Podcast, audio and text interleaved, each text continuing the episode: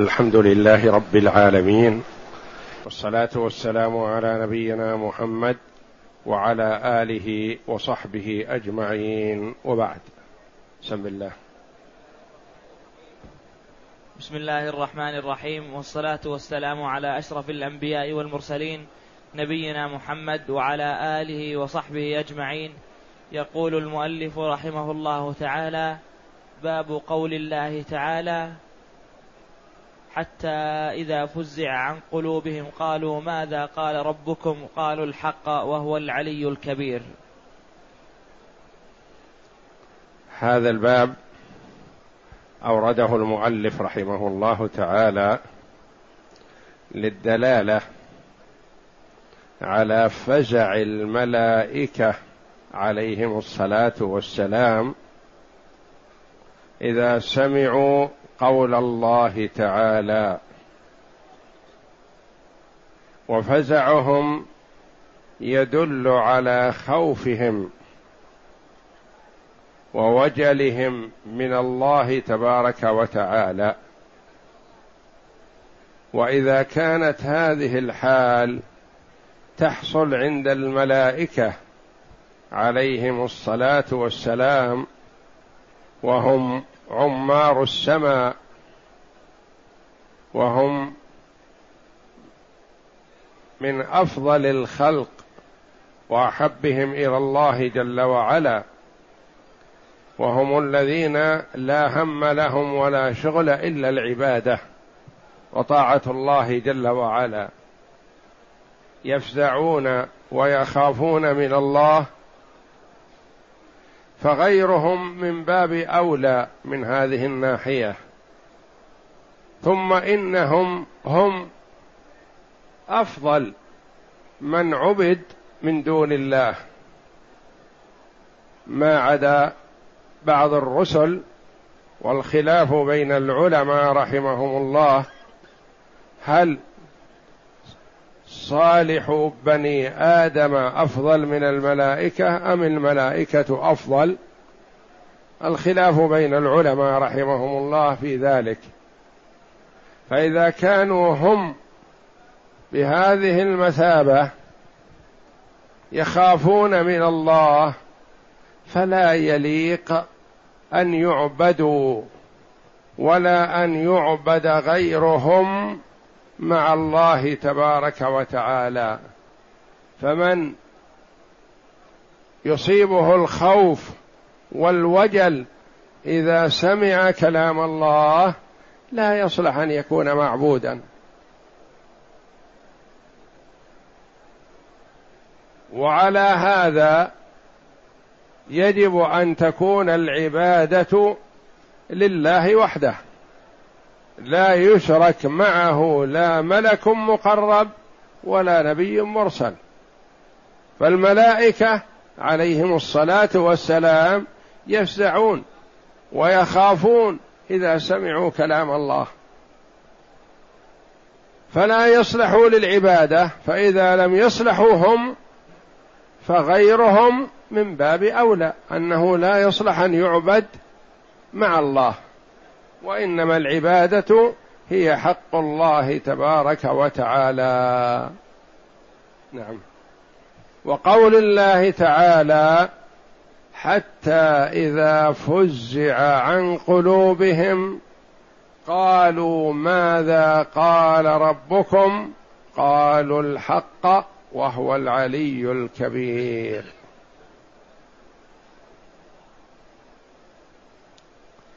هذه الآية يفسرها ويوضحها الحديث الآتي بعدها.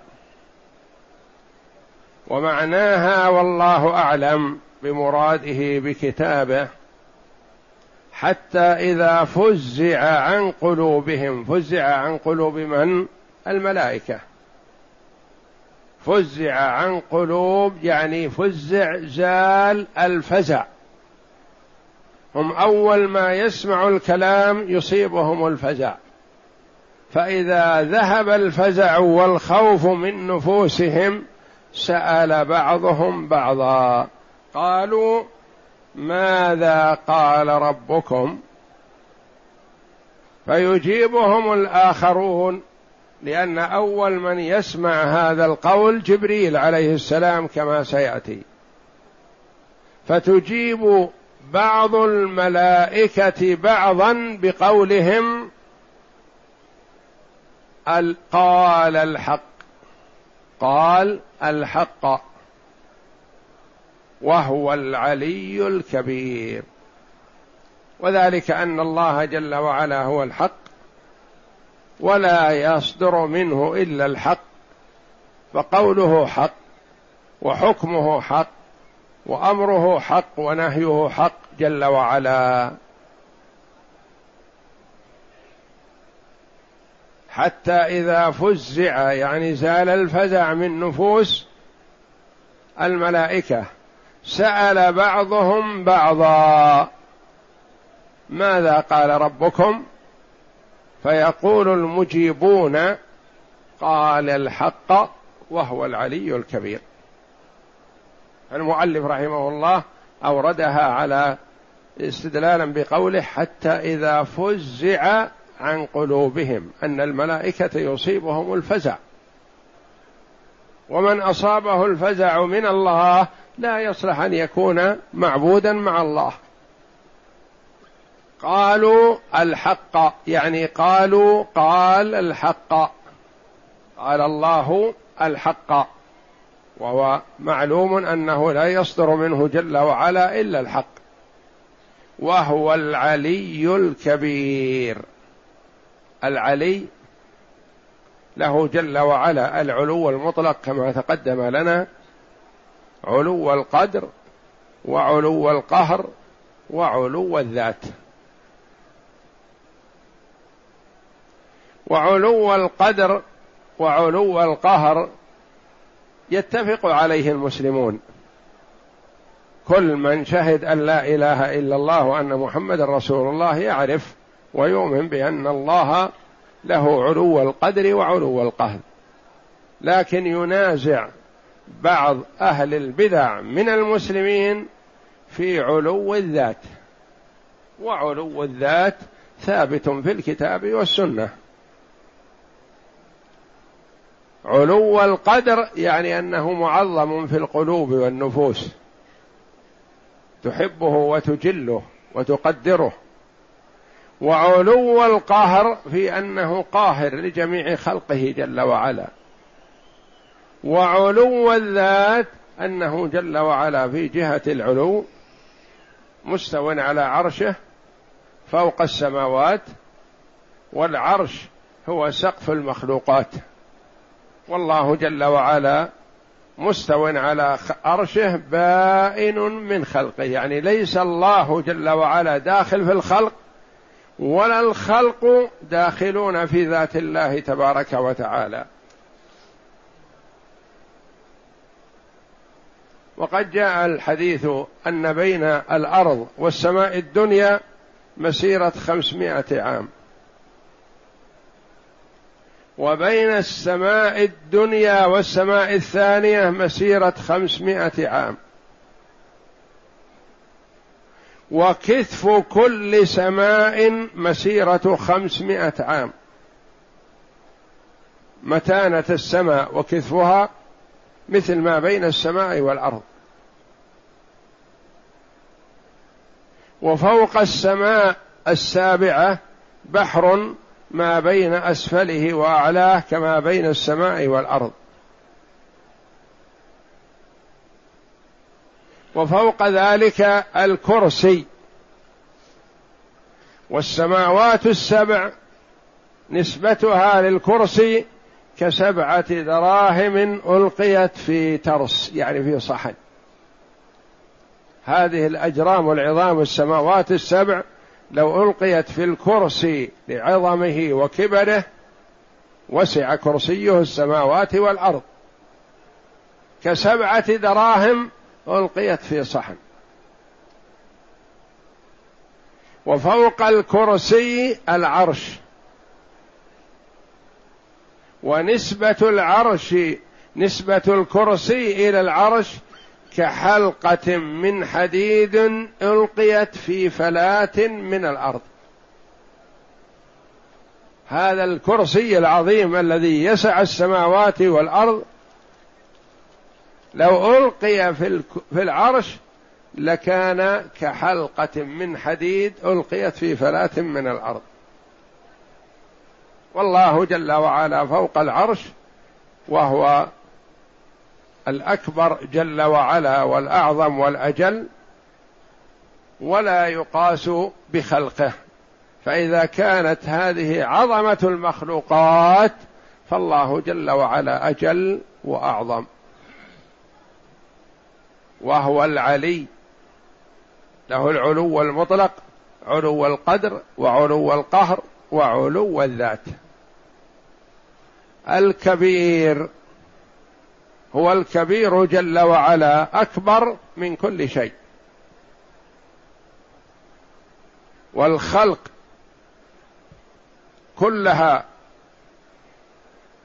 كخردلة بأصبع الرحمن جل وعلا كخردلة في يد أحدكم كما جاء في الحديث.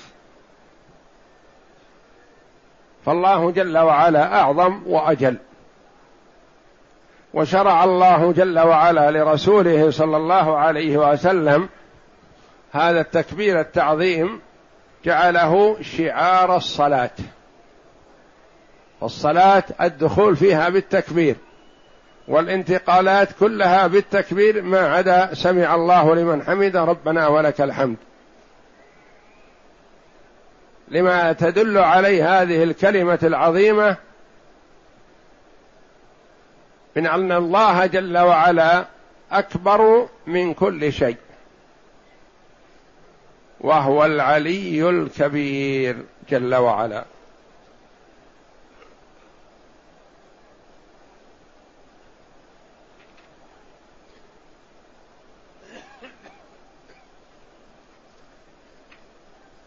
نعم. وفي الصحيح عن أبي هريرة رضي الله عنه عن النبي صلى الله عليه وسلم قال إذا قضى الله الأمر في السماء ضربت الملائكة بأجنحتها خضعا لقوله خضعانا خضعانا لقوله. خضعانا لقوله كأنه سلسلة على صفوان ينفذهم ذلك. ينفذهم ذلك. ينفذهم ذلك. حتى إذا فزع عن قلوبهم قالوا ماذا قال ربكم؟ قالوا الحق وهو العلي الكبير. فيسمعها. فيسمعها مسترق السمع ومسترق السمع هكذا بعضه فوق بعض. وصفه وصفه وصفه. وصفه سفيان بكفه فحرفها وبدد بين أصابعه. فيسمع الكلمة فيلقيها إلى من تحته ثم يلقيها الآخر إلى من تحته حتى يلقيها على لسان الساحر أو الكاهن. فربما أدركه الشهاب قبل أن يلقيها ورب أن يلقيها. أن يلقيها وربما ألقاها قبل أن يدركه فيكذب معها مئة كذبة. فيقال أليس قد قال لنا يوم كذا وكذا كذا وكذا فيصدق بتلك الكلمة التي فيصدق بتلك الكلمة التي سمعها من السماء التي سمعت من السماء. يقول المؤلف رحمه الله تعالى وفي الصحيح عن أبي هريرة رضي الله عنه عن النبي صلى الله عليه وسلم قال إذا قضى الله الأمر في السماء. إذا قضى الله الأمر في السماء إذا قضى أمرا من الأمور التي يريد إنفاذها جل وعلا ضربت الملائكة بأجنحتها. دل أن الملائكة كما في الآية الأخرى أن الملائكة لها أجنحة وأنها أرواح وأجسام لكن أجسام ما تدرك أجسام ما ترى. فالملك يأتي أحيانا للنبي صلى الله عليه وسلم وعنده الصحابة أو عنده عائشة وما يرونه ما يرون الملك. ضربت بأجنحتها خضعانا لقوله يعني خاضعة متذللة لقول الله تبارك وتعالى. كأنه سلسلة على صفوان. كأنه سلسلة. السلسلة من الحديد. على صفوان الحجر القوي الأملس يكون له صوت. فالملائكة ترجف مثل ما يرجف المرء إذا سمع صوت هذه السلسلة على هذا الصفا. وليس المراد والله أعلم تشبيه صوت الله وما يسمع عن الله جل وعلا بالسلسلة على الصفوان. لا لأنه جل وعلا كما قال تبارك وتعالى عن نفسه ليس كمثله شيء وهو السميع البصير. لكن الملائكة ينتابهم شيء من الرعب والفزع والخوف مثل ما لو سمعوا أو سمع غيرهم هذا الصوت من السلسلة. ينفذهم ذلك يعني يدخلهم هذا الشيء. نفذه بمعنى دخله. حتى إذا فزع عن قلوبهم. أتى صلى الله عليه وسلم بالآية. حتى إذا فزع عن قلوبهم فزع. يعني فزع أزيل الفزع. فزع وفزع يعني رفع الفزع. يعني كان يصيبهم الفزع ثم يرفع بأمر الله. حتى إذا فزع عن قلوبهم دل على أن للملائكة قلوب عليهم الصلاة والسلام. قالوا يتكلمون ماذا قال ربكم؟ يعني يقول عامة الملائكة لخاصة الملائكة. لأن الملائكة ليسوا على رتبة سواء مثل بني آدم. منهم الأخيار ومنهم دون ذلك ومنهم فوق ذلك وهكذا. فالملائكة كذلك. منهم كبار الملائكة والمقدمون من الملائكة كجبريل وميكائيل. ومنهم من هو دون ذلك. منهم من هو موكل بتدبير أمور العالم بأمر الله جل وعلا. ومنهم من هو مشتغل بالعبادة فقط التسبيح والتكبير والتحميد والركوع والسجود. وهم لا يأكلون ولا يشربون وإنما غذاهم التسبيح. يسبحون الليل والنهار لا يفترون. عليهم الصلاة والسلام. حتى إذا فزع عن قلوبهم قالوا ماذا قال ربكم؟ يعني قال بعضهم لبعض ماذا قال ربكم؟ قالوا المسؤولون قالوا قال الحق. قالوا قال الحق. يعني هو جل وعلا تكلم بالحق.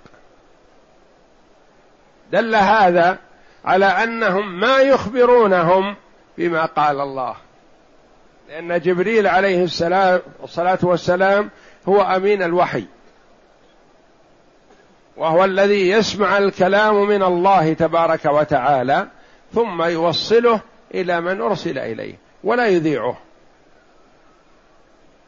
فإذا سئل عليه الصلاة والسلام ماذا قال الله؟ يقول عليه الصلاة والسلام قال الحق. يعني هو لا يقول إلا الحق تبارك وتعالى. فهو أخبرهم بأنه لا يقول إلا الحق لكن أخبرهم بما قال لا. لأنه يعبر عنه بأنه أمين الوحي. وصفه ربه جل وعلا بالأمانة وهو الموكل بالوحي. الوحي الذي يوحيه الله جل وعلا على أنبيائه ورسله بواسطة جبريل. ولذا قال اليهود عليهم لعنة الله من الذي يأتيك بالوحي يا محمد? قال تعلمون هو جبريل. قالوا لا ذاك عدونا لو كان غيره اتبعناك. لكن ما دام صاحبك والذي يأتيك جبريل جبريل عدونا. فأنزل الله جل وعلا الآيات في سورة البقرة.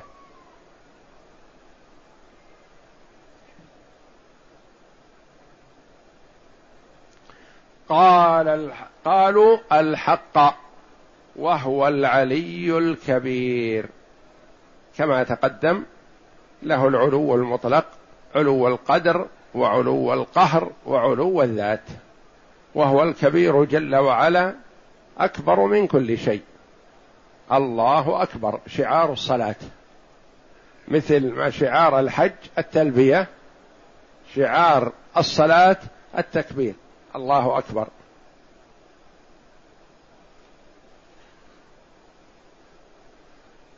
فيسمعها مسترق السمع.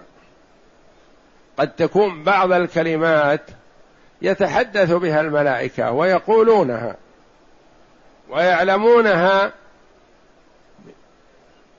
بأن بأن جبريل يبلغهم إياها. فيسمعها مسترق السمع ومسترق السمع هكذا بعضه فوق بعض. وصفه سفيان سفيان بن عيينة رحمه الله أحد سادات التابعين. يقول يركب بعضهم على بعض هكذا لأن مسترق السمع من الشياطين والشياطين أجسامهم خفيفة. وأقدرهم الله جل وعلا على أمور يستطيعونها ما يستطيع غيرهم. فيركب بعضهم فوق بعض حتى يصلوا إلى السماء. فيسترق السمع من السماء الدنيا. وجاء في حديث آخر يسترق السمع من الملائكة يكون في الغمام. الملائكة دون السماء الدنيا فيتحدثون بالأمر فيسترق السمع منهم هؤلاء مسترقة السمع من الشياطين. ويلقون ما يسمعون. كل واحد يلقيه على من تحته. حتى يلقيه الأخير الذي في الأرض على لسان الساحر أو الكاهن. فربما أدركه الشهاب قبل أن يلقيها وربما ألقاها قبل أن يدركه. يعني إذا فعلوا هكذا ألقى الله جل وعلا عليهم شهابا من النجم. كما قال الله جل وعلا في النجوم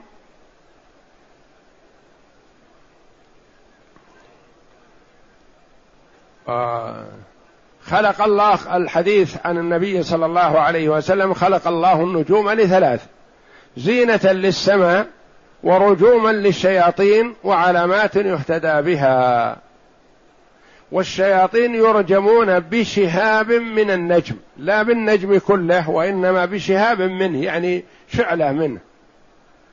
فربما أدركه الشهاب يعني أهلكه ومن تحته قبل أن يلقي الكلمة على الشاعر على الساحر أو الكاهن. وربما ألقاها قبل. ثم إن الساحر والكاهن يكذب معها مئة كذبة ويشيعها في الملأ. ثم يحصل بإذن الله ما سمع من الملائكة. يقع. فيقول الناس ويتحدثون الكاهن صادق والساحر صادق. أليس قال لنا يوم كذا وكذا سيحصل كذا وكذا؟ هذا حصل. فيصدق بما يقول من مئة الكذبة هذه بكذبة بواحدة يسمعها من الملائكة عليهم الصلاة والسلام. والله جل وعلا يجعل هذه الأشياء يمتحن بها عباده. من يرعوي للشياطين والكهنة والسحرة يفتتن بهذا والعياذ بالله. وربما صدقهم وربما سألهم عن المغيبات وقد وقال عليه الصلاة والسلام من صدق كاهنا فيما يقول فقد كفر بما أنزل على محمد صلى الله عليه وسلم. وأما المؤمن فهو لا يقبل منهم ما يأتون به حتى وإن جاء على ألسنتهم شيء من الصدق. لأنه ربما لا يسمع شيء لكن يخمن ويتخرص ويتوقع مئة مثلا. يصدق من هذه المئة من تخرصاته واحدة فيظن أن عنده علم وهو لا علم عنده وإنما هو على سبيل التخمين والتخرص والتوقع فيفتن الله جل وعلا بهذا من شاء من عباده. فيسمعها مسترق السمع ومسترق السمع هكذا بعضه على بعض وصفه سفيان بكفه فحرفها وبدد بين أصابعه يعني فرق الأصابع قال هم يتراكمون هكذا. فيسمع الكلمة فيلقيها إلى من تحته يعني مسترق السمع يلقيها على اللي تحته واللي تحته يلقيها على اللي تحته وهكذا. حتى يلقيها على لسان الساحر والكاهن. الساحر هو من يتعاطى السحر. والله جل وعلا قال ولا يفلح الساحر حيث أتى. والسحر تخيلات لا حقيقة لها لكن يفتتن بها من شاء الله فتنته من العباد. ويتضرر بها آخرون ويتميز بها ويتخلص منها آخرون فينالون بهذا الدرجات العلى. فالفتنة فتنة يعني ابتلاء وامتحان مثل ما يفتن بالنار. الذهب والحديد والفضة. فإذا أدخل الذهب الذي فيه غش في النار تخلص. الغش ذهب وتلف والذهب الصافي بقي. فكذلك الفتنة تكون في العباد. من العباد من ينال بهذه الفتنة الدرجات العلى. يكون ما يفتتن ويكون عنده قوة إيمان بالله جل وعلا وثبات. والآخر والعياذ بالله يخوي ويضل ويقع في هذه الفتنة فيهلك. والكاهن هو من يدعي علم الغيب. الكاهن غير الساحر. الساحر يأتي بتعاويذ وعقد وأدوية ودخان وغير ذلك يجمعها وينفث فيها نفث فيقع فيها ما يقع فيها من شر على بعض الناس. وهذا إذا لم يتحصن بكتاب الله جل وعلا. وآية الكرسي آية عظيمة حرز من الشياطين.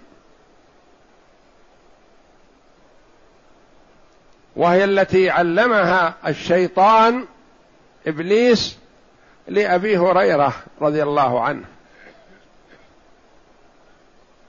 فقال النبي صلى الله عليه وسلم صدقك وهو كذوب. يعني هذه الكلمة منه صدق لكن صفته باستمرار الكذب لكن هذه كلمة صدق وذلك أن النبي صلى الله عليه وسلم وكل أبا هريرة على حفظ الصدقة. يقول فأتى شيخ كبير فأخذ يحثو من الطعام.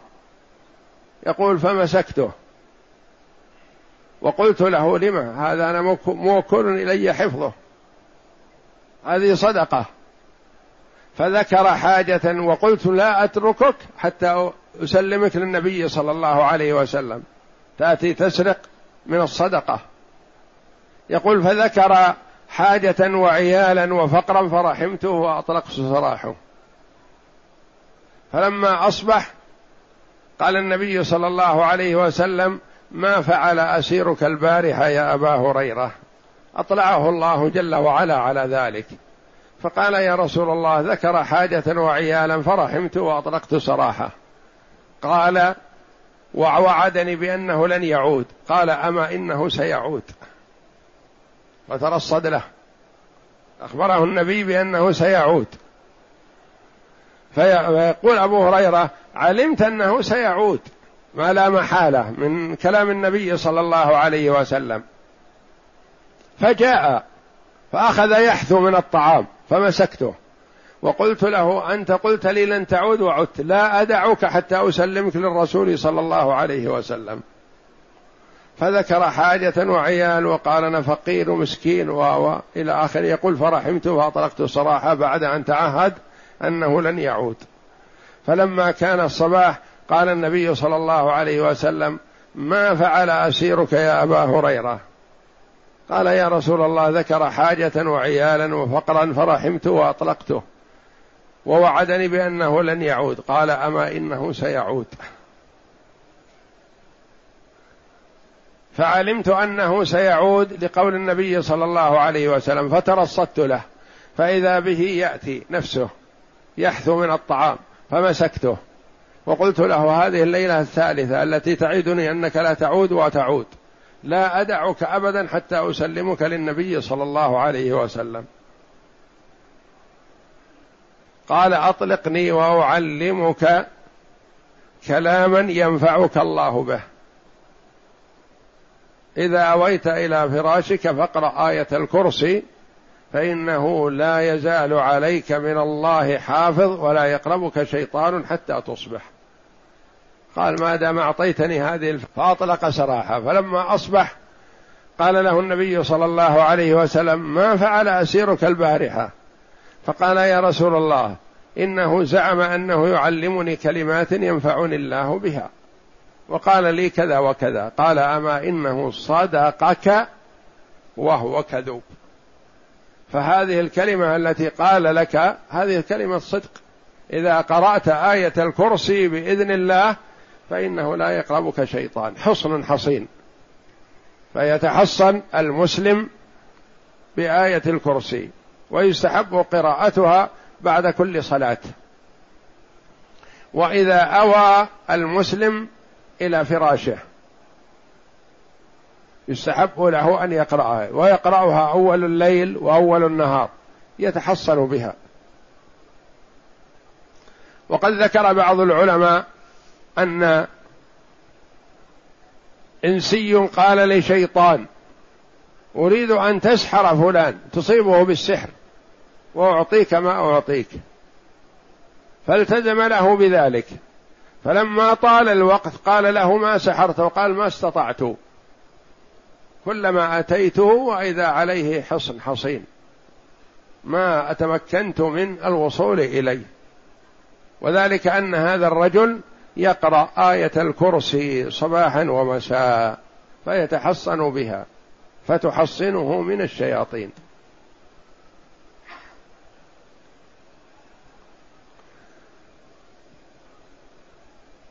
فالكاهن غير الساحر الساحر يسحر والكاهن هو الذي يدعي علم الغيب يقول سيقع كذا وكذا وسيكون كذا وكذا وهو لا يعلم الغيب وعلم الغيب مما اختص الله جل وعلا به. لا يعلم الغيب. لا ملك مقرب ولا نبي مرسل.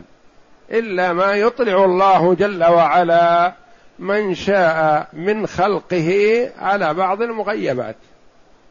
يعني الرسول صلى الله عليه وسلم أحيانا يخبر عن مغيبات. ما علمها بذاته وإنما أطلعه الله جل وعلا عليها. إلا من ارتضى من رسول فإنه يسلك من بين يديه ومن خلفه رصدا ليعلم أن قد أبلغوا رسالات ربهم وأحاط بما لديهم وأحصى كل شيء عددا. فهو إذا شاء جل وعلا أطلع بعض رسله على بعض المغيبات ليبلغوا عن الله. مثل ما أخبرنا النبي صلى الله عليه وسلم من أحوال يوم القيامة. هذه مغيبات. أطلع الله جل وعلا رسوله محمدا صلى الله عليه وسلم على ذلك وأمره أن يعلم الأمة. وإلا فهو عليه الصلاة والسلام لا يعلم الغيب. لا يعلم إلا ما أطلعه الله جل وعلا عليه.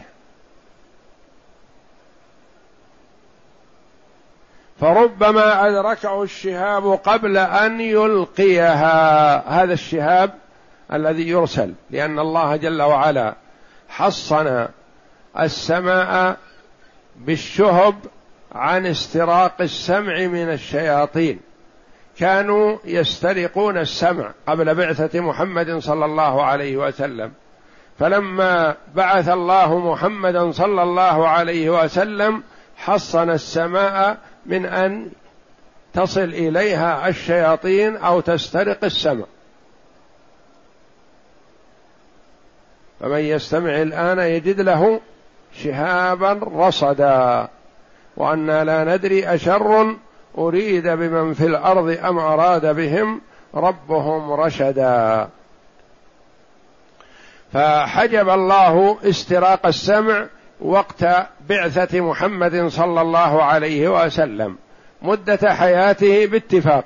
وهل امتدت الحراسة حتى بعد مماته أم الحراسة كانت في وقت حياته صلى الله عليه وسلم فقط لئلا يدخل على القرآن شيء ليس منه؟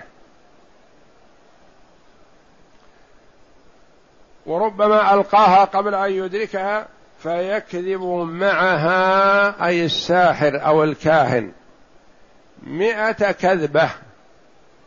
فيقال أليس قد قال لنا يوم كذا وكذا كذا وكذا فيصدق.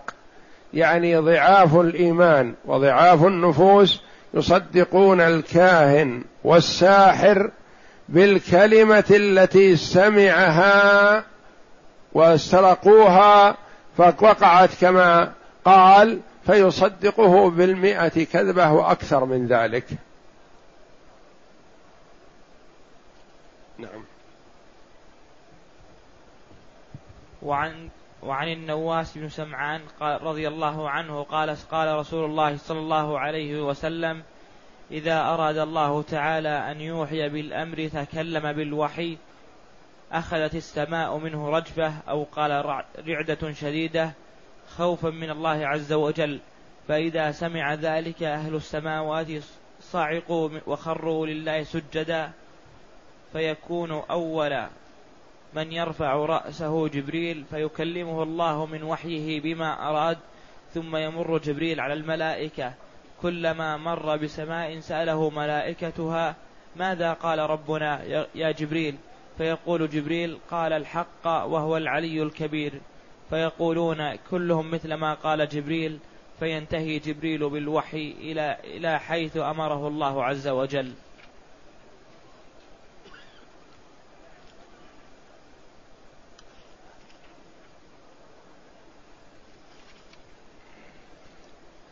وعن النواس بن سمعان رضي الله عنه. قال قال رسول الله صلى الله عليه وسلم إذا أراد الله تعالى أن يوحي بالأمر تكلم بالوحي. في هذا إثبات صفة الإرادة لله تبارك وتعالى. صفة الإرادة أن الله جل وعلا يريد سبحانه ما شاء. والإرادة نوعان. إرادة دينية شرعية. وإرادة كونية قدرية. فالإرادة الدينية الشرعية المرادفة للمحبة والإرادة الكونية القدرية المرادفة للمشيئة. والإرادة الكونية القدرية شاملة لجميع الخلق ولجميع الموجودات. فلا يوجد في الكون شيء إلا وأراده الله جل وعلا وشاءه. كونا وقدرا. والإرادة الدينية الشرعية مرادفة للمحبة. فالله جل وعلا يحب شيئا وقد يرى يشاء وجوده وقد لا يشاء وجوده جل وعلا. فهو شاء الإيمان من المؤمن وأحبه فوجد. وشاء الإيمان من الكافر كونا وقدرا ولم يرده إرادة شرعية. وكرهه منه فوقع فيه الكافر. يعني الله تجتمع الإرادتان في حق المؤمن. أراد الله جل وعلا كونا وقدرا له الإيمان وأراده له ذلك دينا وشرعا فكان. وأراد الله جل وعلا الكفر من الكافر كونا وقدرا وكرهه منه ولم يرده جل وعلا إرادة شرعية يعني ما أراده منه ما وفقه له. إذا أراد الله تعالى أن يوحي بالأمر تكلم بالوحي إثبات صفة الكلام لله تبارك وتعالى وأنه يتكلم متى شاء. وكلم الله موسى تكليما. وأهل السنة والجماعة يثبتون صفة الكلام لله تبارك وتعالى بلا كيفية. يعني ما يقال كيف يتكلم أو يخطر على بالنا أنه يتكلم مثل ما يتكلم نحن أو مثل ما يتكلم الإنسان بلسان وشفتين وأسنان تعالى الله عن ذلك. وإنما يثبتون صفة الكلام التي أثبتها الله لنفسه ولا يتكلمون في الكيفية. على حد قوله تعالى ليس كمثله شيء وهو السميع البصير. أخذت السماوات منه رجفة أو قال رعدة. رجفة ورعدة متقاربتان. لكن الراوي لأمانة النقل هل قال النبي صلى الله عليه وسلم رجفة؟ أو قال رعدة شك فأتى بالكلمتين. خوفا من الله جل وعلا دل على أن السماوات وإن لم يكن فيها روح فهي تخاف من الله جل وعلا وتخاف الجبال من الله وتخاف الجمادات كلها من الله جل وعلا. فإذا سمع ذلك أهل السماوات صعقوا. إذا سمعوا هذه الرجفة أو هذه الرعدة الشديدة من السماوات صعقوا. أصابهم الذهول وحصل عندهم الصعق. فإذا أفاقوا من هذه الصعقة خروا لله سجدا. وخروا لله سجدا. فيكون أول من يرفع رأسه جبريل. فيكون أول خبر ليكون.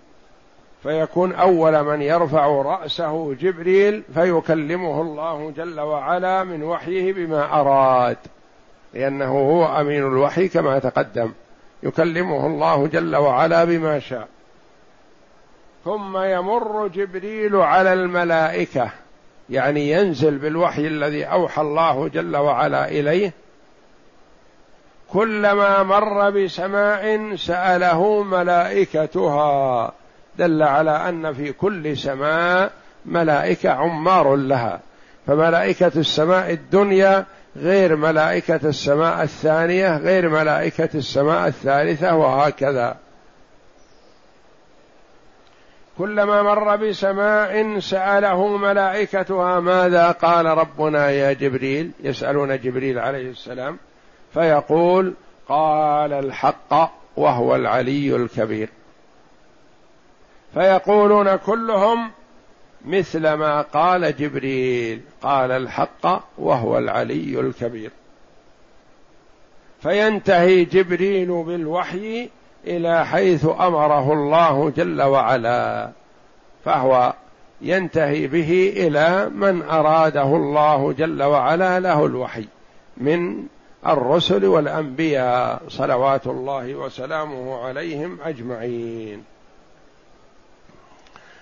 فدلت هذه الآية الكريمة والأحاديث بعدها على فزع الملائكة وخوفهم من الله جل وعلا.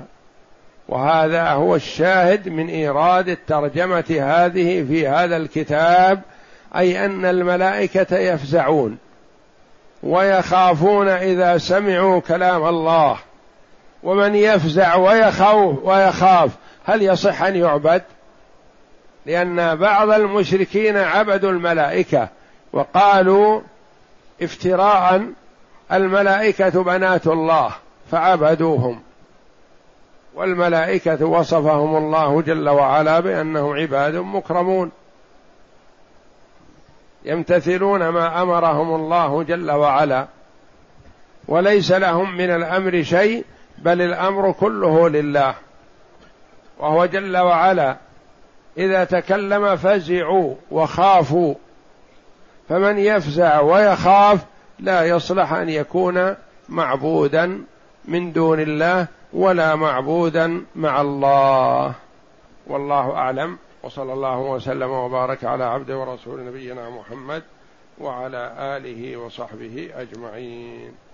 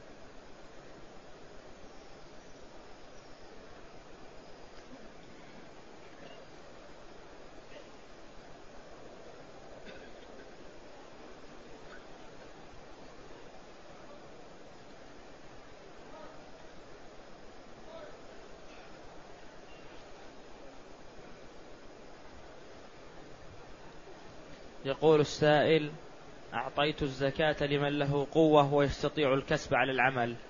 هل يلزمني إخراج الزكاة مرة ثانية أم تكفي الأولى؟ أولا نعرف أن صنفين من الناس لا حظ لهما في الزكاة يعني لا تدخل عليه بالبركة. ولا يبارك له فيها. من هم؟ الغني اللي عنده ما يكفيه. والقوي المكتسب. فيه قوي لكن غير مكتسب يعطى من الزكاة. جاء رجلان قويان جلدان يسألان النبي صلى الله عليه وسلم من الزكاة. فقال عليه الصلاة والسلام إن شئتما أعطيتكما ولا حظ فيها لغني ولا لقوي مكتسب. يعني إن شئتما أعطيتكما واعلما بأنه لا حظ فيها لغني ولا لقوي مكتسب. الغني اللي عنده ما يكفيه. أخذ يكون أخذ مال غيره.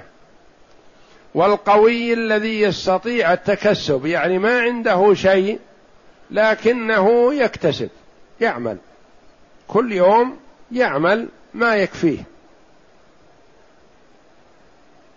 ففهم من هذا أن القوي غير المكتسب يعطى من الزكاة. إذا كان قوي لكن ما يستطيع التكسب لأمر ما. فيعطى من الزكاة.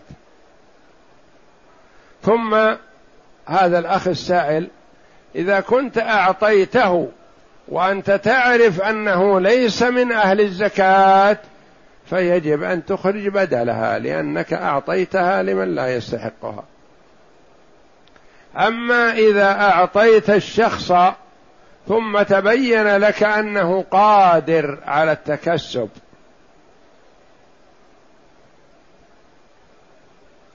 فزكاتك وقعت محلها لأنك أعطيته تظنه من أهل الزكاة. فإذا به ليس من أهل الزكاة ما يلزمك أن تخرج بدلها. لأن حال العطاء أنت تظنه من أهل الزكاة.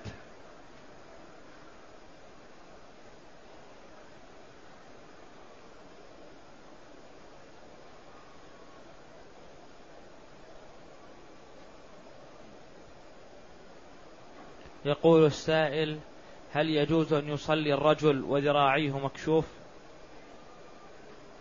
نعم يجوز لأن الذراع بالنسبة للرجل ليس بعورة. عورة الرجل من السرة إلى الركبة. وإذا صلى الفريضة فيكون على عاتقيه أو أحدهما شيئا من ثوبه. لقوله صلى الله عليه وسلم لا يصلي أحدكم بالثوب الواحد ليس على عاتقه منه شيء. فإذا كان في الفريضة فيكون على عاتقه منه شيء ولو شيء خفيف. وإذا كان في النافلة فتصح إذا ستر ما بين السرة إلى الركبة. وكلما كان على أحسن هيئة أحسن. لقوله جل وعلا يا بني آدم خذوا زينتكم عند كل مسجد أي عند كل صلاة.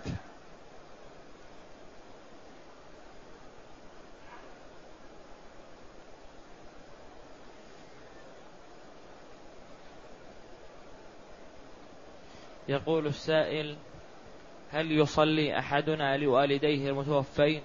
وهل يصوم فينوي بجميعهم بجميع الأجر لهم؟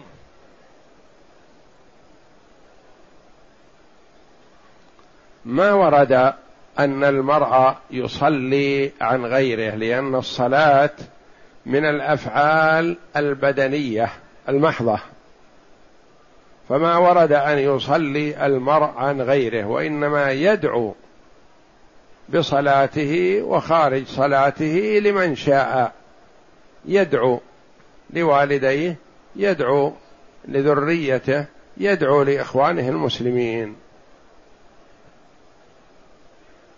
وكذلك الصيام النفل ما ورد وإنما جاء من مات وعليه صوم صام عنه وليه. بعض العلماء اقتصر الصيام عن الغير بالنذر. إذا مات وعليه صوم نذر صام عنه وليه. وبعضهم قال حتى ما وجب بأصل الشرع كالفرض ما استطاع أن يصوم رمضان أو ما صام أو تمكن من القضاء ولم يقضي فيصوم عنه وليه. أما إذا مرض في رمضان ومات ولم يتمكن من القضاء فليس عليه شيء.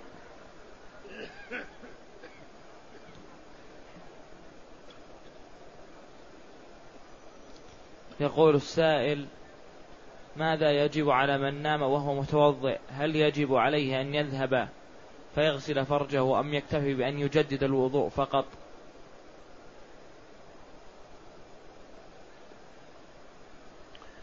إذا نام المرء وهو على وضوء ثم استيقظ يكون انتقض وضوءه فيلزمه أن يتوضأ. والوضوء هنا هو فروض الوضوء فقط دون الاستنجاء. فيوجد نواقض وضوء لا يلزم لها استنجاء ونواقض وضوء يلزم لها الاستنجاء قبل. فمثلا البول والغائط يلزم الاستنجاء أو الاستجمار ولا يصح أن يتوضأ وهو لم يستنجي ولم يستجمر. أما مثل النوم والريح يخرج من الدبر فإنه ينقض الوضوء ولا يلزم له استنجاء. ما يلزم الاستنجاء للريح. ولا يلزم الاستنجاء للنوم ولا يلزم الاستنجاء لأكل لحم الجزور وإنما يغسل المسلم أعضاء الوضوء المعروفة المضمضة والاستنشاق وغسل الوجه وغسل اليدين إلى المرفقين ومسح الرأس ومنه الأذنان وغسل الرجلين إلى الكعبين.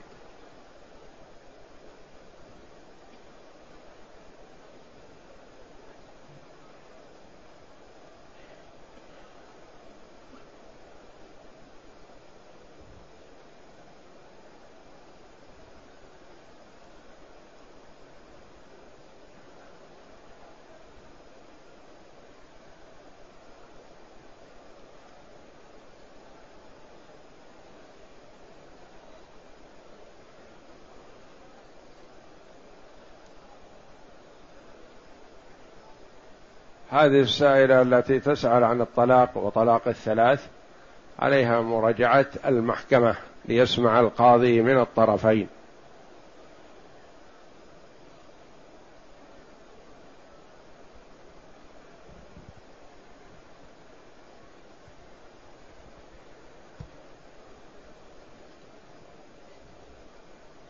يقول السائل زوجتي حامل وأتاها غثيان.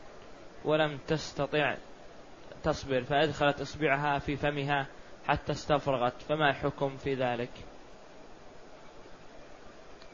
ما دامت فعلت ما يسبب لها القيء فعليها القضاء ولا يجوز لها ذلك بل عليها التوبة والاستغفار وقضاء هذا اليوم.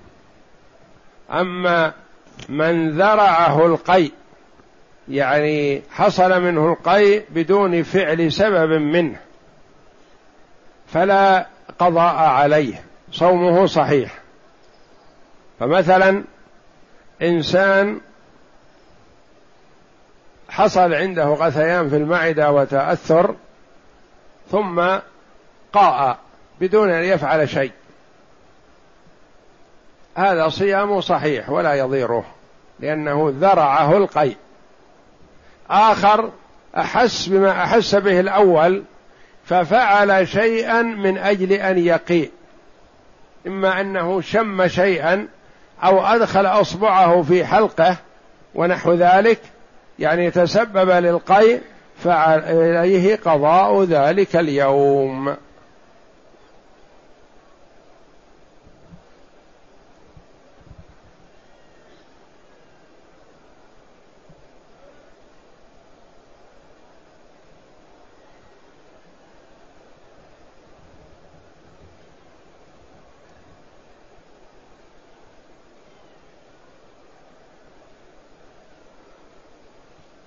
يقول السائل هل يشد الرحال لغرض التعزية؟ لا بأس بذلك. يعني تنتقل من بلد إلى بلد لتعزي أخاك المسلم في مصاب حصل عليه. ما في حرج. لأن النهي عن شد الرحال إلى البقاع إلا ثلاث بقاع. لا تشد الرحال إلا إلى ثلاثة مساجد. مثلا أنت في مكة تريد السفر إلى المدينة لتصلي ركعتين في المسجد النبوي لك ذلك أنت في الرياض تشد الرحال لتصلي في مكة تشد الرحال لتصلي في المدينة تشد الرحال لتصلي في المسجد الأقصى خلصه الله من أيدي اليهود. لك ذلك لأن هذه البقاع الثلاث تشد لها الرحال. أنت في الرياض مثلا تشد الرحال لتصلي في مسجد كذا في الطائف أو في جدة. نقول لا لا يجوز لك ذلك. تشد الرحال لتصلي في مسجد الحسين مثلا. نقول لا ما يجوز لك ذلك. لا تشد الرحال إلا إلى ثلاثة مساجد. تقول أشد الرحال لأزور مريض. نقول نعم لك ذلك. هذه قربة. تشد الرحال مثلا لتعزية قريب لك. لا حرج عليك في هذا. يقول السائل هل يجوز ترك الكلام والملاطفة مع أخ في الله بعد أن ثبت ثبت أذية ثبت أذيته وكثرة معاصيه؟ إذا المرء وقع في المعصية فيحسن منك أنت أخوه أن تناصحه وتستمر معه في النصيحة. فإذا عاند ورأيت أن هجره يزجره عن هذه المعصية فاهجره. وما دمت تؤمل أن يستجيب لك فلا تهجره. لا تهجره لعله يستجيب وكرر معه النصيحة. فإذا صار عندك شبه يأس من قبوله ورأيت أن هجره ردعا له وزجرا فاهجره.